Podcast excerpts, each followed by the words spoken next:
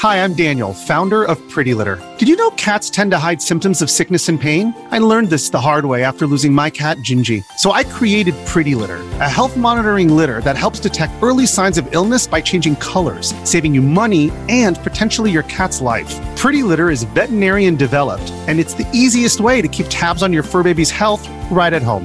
Go to prettylitter.com and use code SPOTIFY for 20% off your first order and a free cat toy. Terms and conditions apply. See site for details.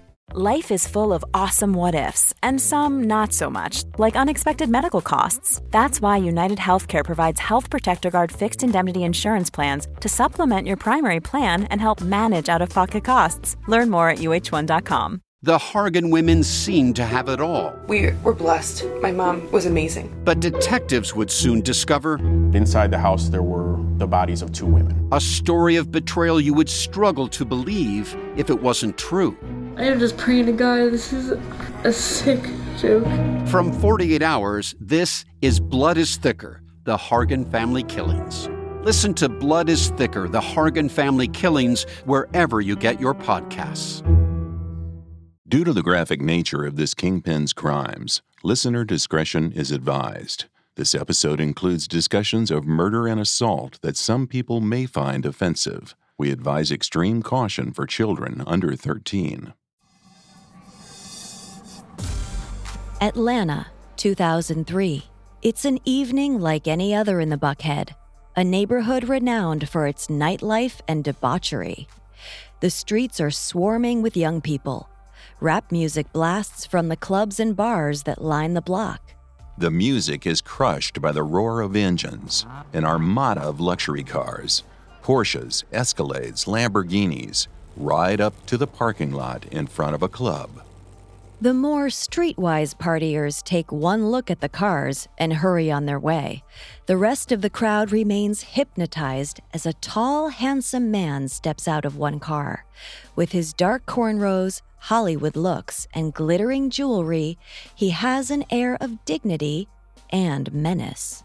The rest of the men behind him are all dressed exactly the same baggy jeans, black t shirts, and diamond studded necklaces with the initials BMF. The crowd parts in reverence as they make their way into the club. One passerby asks his friend, Who is that? He responds, That's the dude, Big Meech, head of the Black Mafia family. I'm Howell Hargett. And I'm Kate Leonard, and this is Kingpins on the Parcast Network. Every week, we journey inside the ranks of organized crime rings, from street gangs to mafiosos, to understand how a kingpin or queenpin rises to the top of the underworld. and why they fall. As we follow the lives of infamous crime bosses, we'll explore how money and power changed them and how it changed the community around them. This is our first episode on Demetrius and Terry Flenory, better known as Big Meech and Southwest T. In the 90s and 2000s, they led the Black Mafia family, one of the biggest cocaine distribution rings in the U.S. This week, we'll explore how the Flenory brothers rose from simple street pushers to nationwide crime lords. Next week, we'll look at the investigation that brought the BMF tumbling down. You can listen to all of Parcast shows on Apple Podcasts, Spotify, Stitcher, Google Play, Castbox, or your favorite podcast directory. If you enjoy the show, one of the best ways to help us is to leave a five star review wherever you listen to podcasts. Now, let's get back to the story of the Black Mafia family.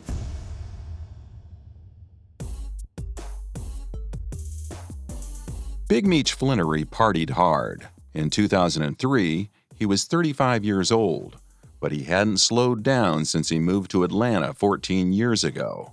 For the drug kingpin and music executive, business hours only started once the sun went down. Meech made sure every member of his crew had their own bottle of Cristal champagne. His brother Terry ran a tight ship, but he was back in Detroit. When Meech was out on the town, money was no object. The BMF allegedly grossed over $270 million from their cocaine network, which stretched from Atlanta to LA to Detroit to Dallas. While his private army partied, Meech scouted the club for any rappers worth talking to. If he could sign one big name onto his record label, everything else would fall into place. Drug dealing was always a means to an end. What Meech really wanted was to be a hip hop producer. He just needed one major hit, and once things took off, he could finally retire from the cocaine business and go legitimate. He spotted someone across the club, young Jeezy. Meech motioned for him to come over into the VIP section. Jeezy's career was just taking off, and he had Meech to thank for it. The BMF had promoted his parties, passed around his demos, and funded his video shoots. But still, Jeezy wouldn't sign with BMF Entertainment. Every label in the country was courting him, and Meech wanted to make sure he stayed in the running. BMF Entertainment was hardly a big name. They'd only signed one artist to date, but Meech didn't give up easily. He'd always had to fight for what he wanted, and he was a hell of a fighter.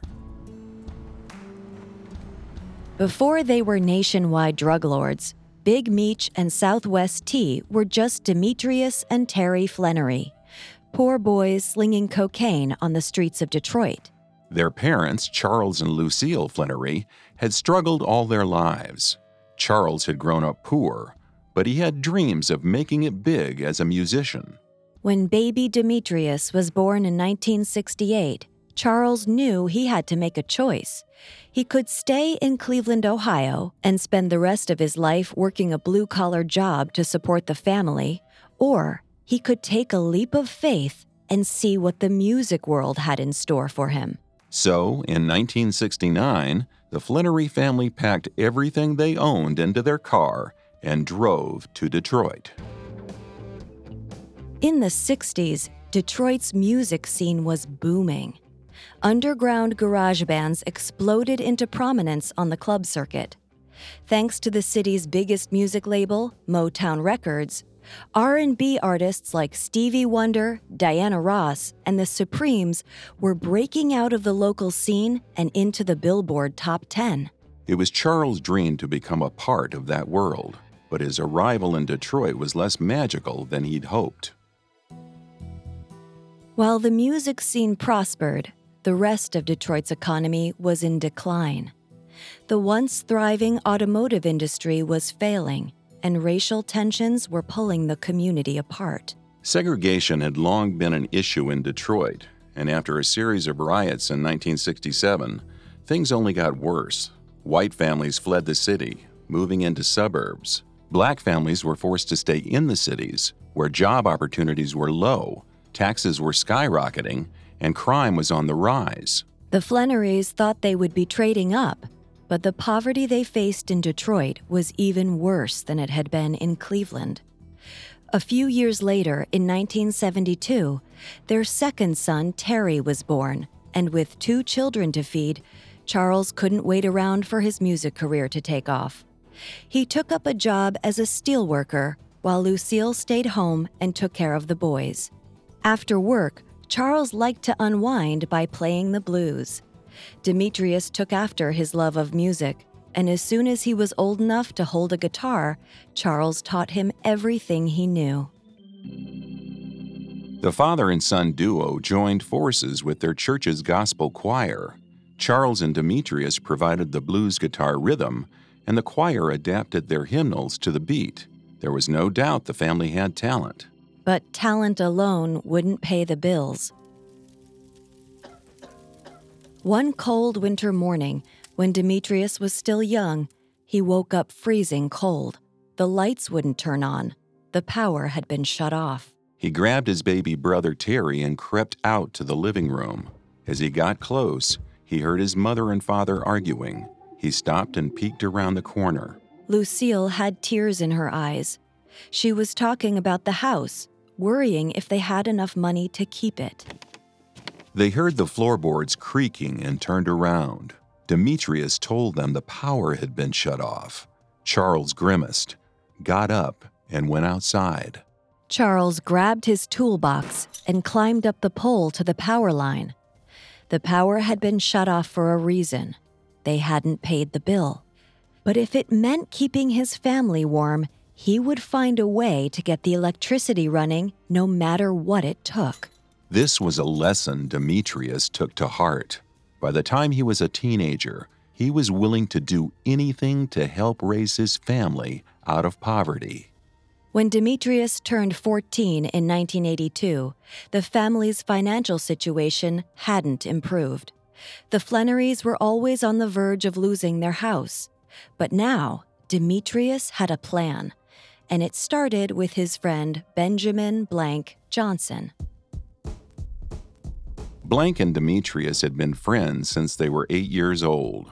Like a lot of the boys from Detroit's rougher neighborhoods, Blank had started selling cocaine before he reached his teens. Street gangs like to recruit children to deal on street corners because the cops were less likely to suspect them. Demetrius wasn't opposed to his friend's activities, but he'd never wanted to get in on it himself. Every time he thought about selling drugs, he imagined himself getting locked up behind bars for the rest of his life. But he was desperate. His family needed money, and he'd get it wherever he could. He went over to Blank's house and asked if he knew anyone looking to push or sell drugs. From that day on, 14 year old Demetrius was selling drugs on the streets of Detroit. He started out small, selling $50 bags of cocaine. Eventually, he saved up enough money to keep his parents' home from being foreclosed on. But Demetrius wanted more. There was a new, insanely lucrative drug taking over Detroit, and Demetrius saw an opportunity for profit. In 1982, crack was just starting to appear on the drug scene. Crack is essentially a refined version of cocaine with higher purity and stronger effects. It was easy to make, extremely addictive, and more profitable than regular cocaine. As the drug flooded through America's cities, a wave of crime followed. Detroit was no stranger to crime. The mafia had been in the city since 1912. By the 70s, street gangs were on the rise, and by 1982, a gang called Young Boys Inc. controlled 80% of Detroit's heroin distribution. Young Boys Inc. was planning to get in on the crack game too, but it didn't pan out. The gang was crippled by infighting, and by the end of 1982, all three of its leaders were arrested or killed. The power vacuum they left allowed other gangs to move in, like the Chamber Brothers, Pony Down Gang, the PA Boys, and of course, the Black Mafia family. Coming up, we'll look at how Demetrius Flenory became the notorious Big Meech. This episode is brought to you by Etsy. Looking to instantly upgrade your Mother's Day gift from typical to meaningful? Shop Etsy. Now until May 12th, get up to 30% off personalized jewelry, style, decor, and so many other items mom will love. And if you want her to know you put a ton of thought into her present, use gift mode. Gift mode on Etsy takes the stress out of gifting so you can easily find well crafted, original, and affordable pieces from small shops. Just tap or click gift mode on your Etsy app or Etsy.com. Then answer a few short questions about mom, and gift mode instantly gives you curated ideas based on hundreds of personas. Need something original and affordable for Mother's Day? Etsy has it. Shop until May 12th for up to 30% off gifts for mom. Terms apply. Now, back to the story. In 1982, 14 year old Demetrius Flenory and his friend Blank Johnson began to build their own cocaine empire. Demetrius roped in his little brother Terry, who was just 10 years old. They ran their drug operation from their parents' home off Edsel Street in southern Detroit. On a typical day, Blank would arrive at the Flenory house in the afternoon. Demetrius and Terry would be inside, listening to music or watching TV. Blank would greet his friends, then head into the kitchen, where he'd open the linen closet. He'd reach inside a tiny hole in the far back wall of the closet, where they'd hidden a stash of cocaine. Blank would take an eight ball, or three and a half grams, and divide it up into seven tiny plastic bags. Blank would say goodbye, head out onto the street, and sell the bags for 30 bucks each. Once he was done, he'd come back with the money. Demetrius would divvy up the shares, Blank would prepare another eight ball, and out again he would go. Pretty soon, they recruited neighborhood kids as dealers to speed up the sales. Then they expanded into selling crack along with cocaine. Their strategy was working perfectly. By the time Demetrius was 16, in 1984, he dropped out of school to work full time as a drug dealer. Terry, who was 12, followed his brother's lead. While Demetrius was more outspoken, Terry was a quiet mastermind. Even as a child, he was cool, calculating, and observant. Even though he was four years younger, Terry was much bigger than his brother. He had a stone cold face, one that only became more menacing after a fateful accident when he was a preteen. Terry had been walking home through the rough streets of their Detroit neighborhood when a stray bullet from a nearby shootout whizzed past. It caught the right side of his head, damaging his eye. He was rushed to the hospital. Doctors worked tirelessly to save his eye, but the surgery was botched. While they managed to save the eye itself, they damaged several nerves in the process. Terry could see, but for the rest of his life, his right eye would move on its own, sometimes getting fixed on certain points while the left eye focused on something else. But there was a silver lining to the accident. Since the doctors had botched the operation, the Flenorys could take them to court. The courts resolved in the injured young boy's favor. Terry won a huge settlement. Now he just had to decide what to do with that money. For the next few years, Demetrius and Terry kept running their drug ring out of their parents' house. They were careful about their business, and they managed to stay out of trouble. Neither of the Flenory brothers were on the police's radar at all until one night in 1988. 19 year old Demetrius was walking home when a cop car pulled over next to him. He wasn't doing anything suspicious, but they stopped and frisked him anyway. They found a small bag of weed and a concealed handgun. He was arrested, but only sentenced to a year of probation. Demetrius knew if he was arrested again, it would be game over. His solution was to start carrying fake IDs.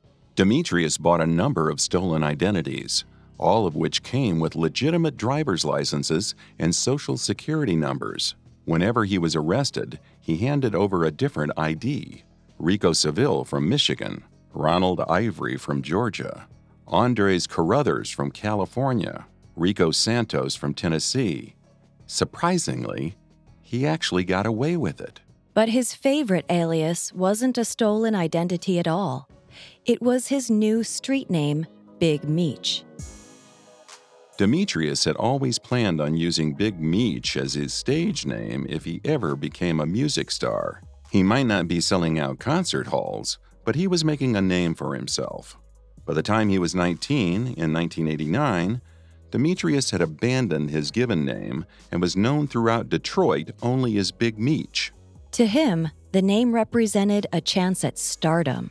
He was getting restless, stuck in the same poverty ridden city he'd grown up with. Big Meech longed for something bigger, so he set his sights on a new city, Atlanta. Atlanta was desirable for two reasons. First, it was a major junction for drug trafficking. Cocaine came into the country through California, Texas, and Florida, so Atlanta was a regular stop for drugs being shipped out to the Northeast. The second was that Atlanta was growing into the hip hop mecca of the United States. Up and coming artists like Lil Jon and T.I. had gotten their starts working the Atlanta club circuits, and Demetrius dreamed of following in their footsteps. So in 1989, 19 year old Meech packed up and moved to Atlanta. His brother Terry stayed behind in Detroit. Meech set up his base of operations in the Buckhead, a neighborhood known for its nightlife and partying. By the 90s, it was a major scene for hip hop artists. And where there were hip hop parties, there was bound to be a demand for drugs. For Meech, this was the perfect opportunity to stir up business for his drug operation while also pursuing his dream of producing music. His long term plan was to go legit and open his own record label. Within a few months of coming to Atlanta, Meech was already hobnobbing across the club circuit. He was charismatic and well respected among the city's drug dealers due to his reputation from Detroit. Though he'd only been operating for a few years, his name had already trickled throughout the country. He met with dealers and offered to undercut his competition by selling cocaine at $17,000 per kilo, a big discount from the going rate of 20 to 25,000. It hurt his profit margins in the short term, but before long, he had a major foothold in the city's cocaine trade. Meanwhile, Terry and Blank Johnson were stirring things up in Detroit. Terry finally came up with a plan for his settlement money opening a car rental service. It would be a legitimate business, but it would also serve as a transportation crew for their drug operation. By driving around, learning the city, figuring out the best routes and neighborhoods, they could get their product out more quickly and efficiently. It was a bold idea, and it worked. Pretty soon, Terry was bringing in money hand over fist. His drug crews would drive throughout Detroit, dropping off packages and picking up money in neighborhoods all over the city. Terry also had another plan in the works. Since crack was more pure and potent than powder cocaine, it sold for more on the street. So if they processed their cocaine supply into crack, they could instantly double their profits. Terry was reaching his 20s and he was even more clever and calculating than he'd been as a teenager. He set up specialized safe houses for processing their supply. He and Blank would start with a brick of powder cocaine, dissolve it in water and baking soda, then boil it down into solid rocks. When the process was finished, they'd turned a $20,000 kilo of cocaine into $40,000 worth of crack. Through the 90s, Terry managed the cooking and distribution in Detroit, then shipped some of the product down to Meech, who handled the distribution side of the business in Atlanta. It was similar to how things had worked before, but on a much bigger scale. But Meech still wasn't satisfied. His suppliers were reliable, but he knew he was paying a markup. If he could find a way to cut out the middleman and get his cocaine directly from the source, he'd be one step closer to the top. In the mid 90s, Meech got a call from his brother Terry. The first thing Terry asked him was, You remember Waniac? Waniac, or Wayne Joyner, had been working with the brothers since Meech was still running Coke in Detroit. He'd just come to Terry with an intriguing business proposition. Waniac had connections in Southern California who reported directly to the Mexican drug cartels. They were looking for new distributors to move their cocaine across the country. Waniac's guy wanted to meet with Meech and Terry as soon as possible. Meech jumped at the opportunity. The two brothers traveled to Southern California, where Waniac introduced them to Daniel Hugo Corral. They sat down, and Hugo launched into his proposition. He told them, We need good people. From what I hear, you two are pretty damn reliable. He leaned in and got to the bottom line. His sources would sell them pure Colombian cocaine for $14,000 a brick. The brothers were stunned. They'd been paying $20,000 per kilo before this. Between the lower price and the higher purity, they'd be majorly increasing their profits. Meech reached out and shook Hugo's hand. It was a deal. From then on, Meech and Terry had more cocaine coming in than they'd ever dreamed of. The drugs would come in through Mexico to California. From there, Hugo would ship them out to labs the brothers operated in Detroit and Atlanta. They set up their drug labs in swanky mansions in upscale suburbs of Detroit and Atlanta, places where the cops would never think to look. Inside, the houses were outfitted with special air filtration systems so the cocaine dust wouldn't get them high while they worked. The workers wore jumpsuits, goggles, and gas masks to avoid contamination. Their task was to remove 125 grams from each kilo brick of cocaine and replace it with a liquid filler. They mixed the cocaine and filler together in a food processor, then spooned it into a mold. Then they used a hydraulic press to shape the drugs back into a brick. They took the leftover 125 grams they removed from each kilo and combined them into another brick, turning seven 100% pure kilos into eight 87.5% pure kilos. Their customers were none the wiser. Thanks to this process, for every thousand bricks the brothers received, they ended up with just under 1,150 bricks. If it was all sold to distributors at Meech's old rate of $17,000 per kilo, they would make a net profit of over $5 million for every thousand kilos they purchased. That'd be about $8 million today. And for the portion of the supply that Terry turned around and cooked into crack, the profits were doubled. But with all these drugs flowing in and out, the boys needed a better way to secure their product, something that could help them avoid the cops even if their drivers were pulled over. As always, Terry had an idea. Sometime in the late 90s, Terry was introduced to a man named Tremaine Kiki Graham, who owned an auto shop in Atlanta. Kiki invited Terry to come by and check out something he'd been working on. Kiki led Terry through the shop, then stopped at a van and opened the door. He had installed special dead switches in the sunroof button, defrost button, and parking brake. By pressing the right combination, a hidden compartment would open, big enough to fit dozens of bricks of cocaine. Terry loved it. Terry invested $250,000 into Kiki's auto shop. In exchange for access to his fleet of specialized cars, Kiki made sure they had anything they needed limos, vans, big rigs, trailers, and more.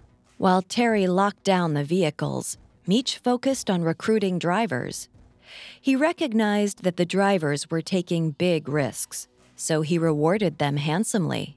Between $8,000 and $25,000 for each trip from California to Atlanta, depending on the size of the cargo. At the time, most drug gangs operated like old school mafias, essentially calling in favors from all their members in exchange for protection. Meech and Terry opted to run their drug network like a business, compartmentalizing roles and duties, as opposed to having everyone do everything and making sure everyone was compensated fairly. As usual, Terry handled most of the business in Detroit, while Meech stayed based in Atlanta. They were still working together, but their two factions were growing more and more distinct. Meech tried to keep his work as discreet as possible. He refused to handle any transactions directly. Instead, he relied on his second in command, Jabo Brown, to interact with the dealers and pass down his commands. As a result, Meech became a sort of mysterious mob deity to his crew, a shadowy figure only the most trustworthy were allowed to meet. Terry took on a more direct approach. He personally made sure deals went down correctly and checked in on the labs to make sure everything was running smoothly. He had his own second in command, Eric Slim Bivens. As their operation grew, the Flenory brothers started shipping their cocaine out to dealers all over the country, not just Atlanta and Detroit, but everywhere from New York to Florida to Kentucky. In St. Louis, they partnered with a gang called the Sin City Mafia. The gang's leader introduced the Flenorys to another auto broker, Doc Marshall, who could provide them with even more delivery cars. Doc was dependable, thorough, and well organized. Meech liked him immediately. Eventually, Doc was promoted from car dealer to something like the CFO of their cocaine corporation. Doc made spreadsheets, kept logs, organized shipments, and even helped the brothers set up money laundering schemes to make their tax returns look legit. Thanks to Doc, Meech and Terry's operation was growing faster than ever. But as their business grew, so did the danger. Up next, we'll see how Meech and Terry rose to the top, even as their empire was on the verge of crashing down. Now, back to the story. In 1998, DEA agent Jack Harvey was assigned to investigate the murder of an informant by the name of Dennis Kingsley Walker. Walker had been arrested on drug trafficking charges in 1994. He cut a deal, testifying against his associate in exchange for a lighter sentence. Not long after his release in October 1997, Walker stopped at a hotel bar in downtown Atlanta. After a few drinks, he got into his car and headed home, toward the Buckhead neighborhood. He didn't notice the car following behind him. As Walker was pulling off the interstate exit ramp near Buckhead, another car slowed beside him. The window rolled down, and before Walker could react, he was shot and killed. No one saw the driver. Agent Harvey plumbed the DEA's network of informants, and by January 1998, one of the informants had heard a rumor that Walker's killer was a man known only as Meech. Harvey did some digging into this mysterious Meech. For over a year, he gathered evidence, talking to every informant he could find. He found a few clues. Meech split his time between Atlanta and Detroit. He used a litany of fake names and IDs, and in early 1999, an informant finally identified Meech as a drug distributor who'd been on the DEA's radar for years Demetrius Flenory. The DEA never found any evidence linking Demetrius or anyone else who went by Meech to Dennis Walker's murder. That case was never solved. But Agent Harvey already had his sights set on a different target taking down Demetrius and Terry Flenory's drug operation. By the year 2000, Big Meech was riding high. He and Terry had established a national cocaine network with cells in every corner of the country, from California to Florida to Ohio to Mississippi. With both their crews combined, they had over 500 members working under them. Meech and Terry were well on their way from mid level distributors to nationwide kingpins. To mark the occasion, Meech decided it was time to give their organization a name. From now on, they were the BMF, the Black Mafia Family. The name was meant to represent where the boys came from and how their organization was one family. But some of their associates saw a second meaning. BMF also stood for Big Meech Flenory. Pretty soon, the BMF became the most powerful force of the Atlanta underworld. Meech was discreet when it came to business dealings, but he lavished the spotlight. He made sure everyone knew who he was and what he was worth.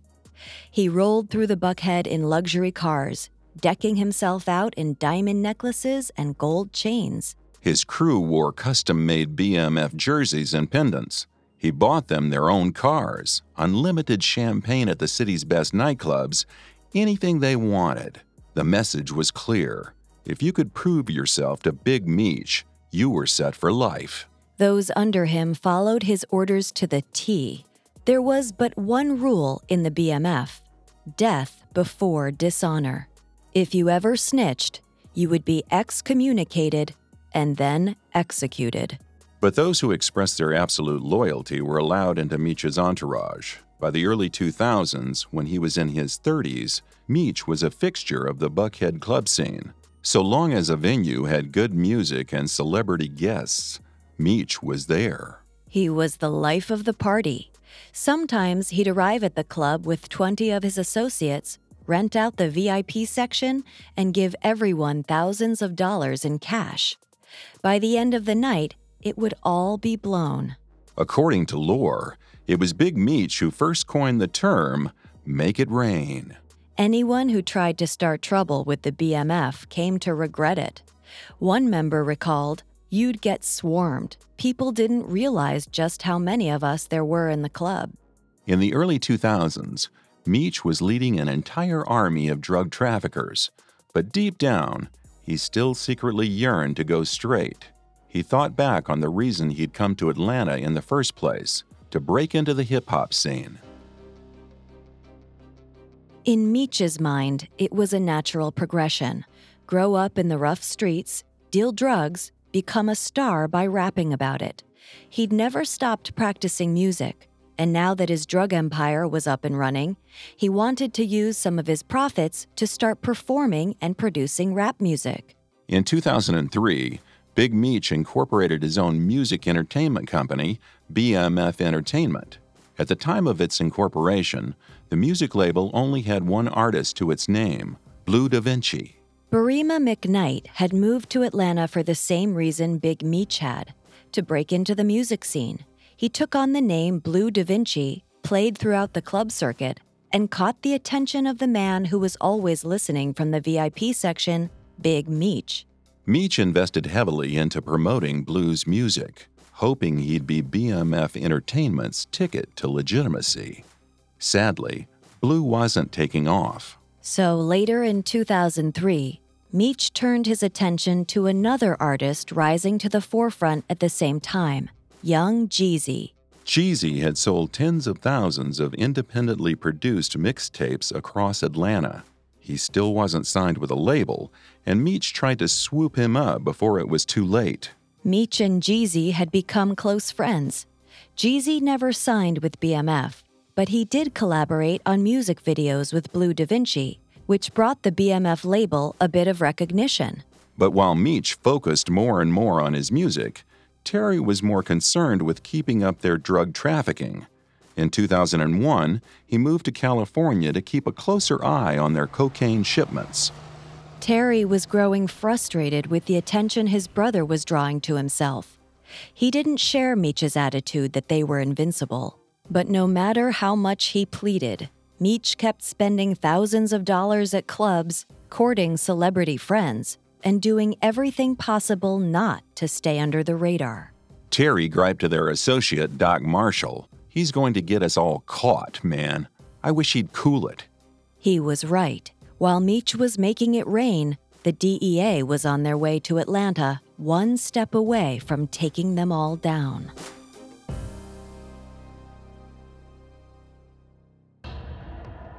Thanks again for listening to Kingpins. Join us next week as we explore how the Flenory brothers became divided and how a decade long DEA investigation finally brought the Black Mafia family down.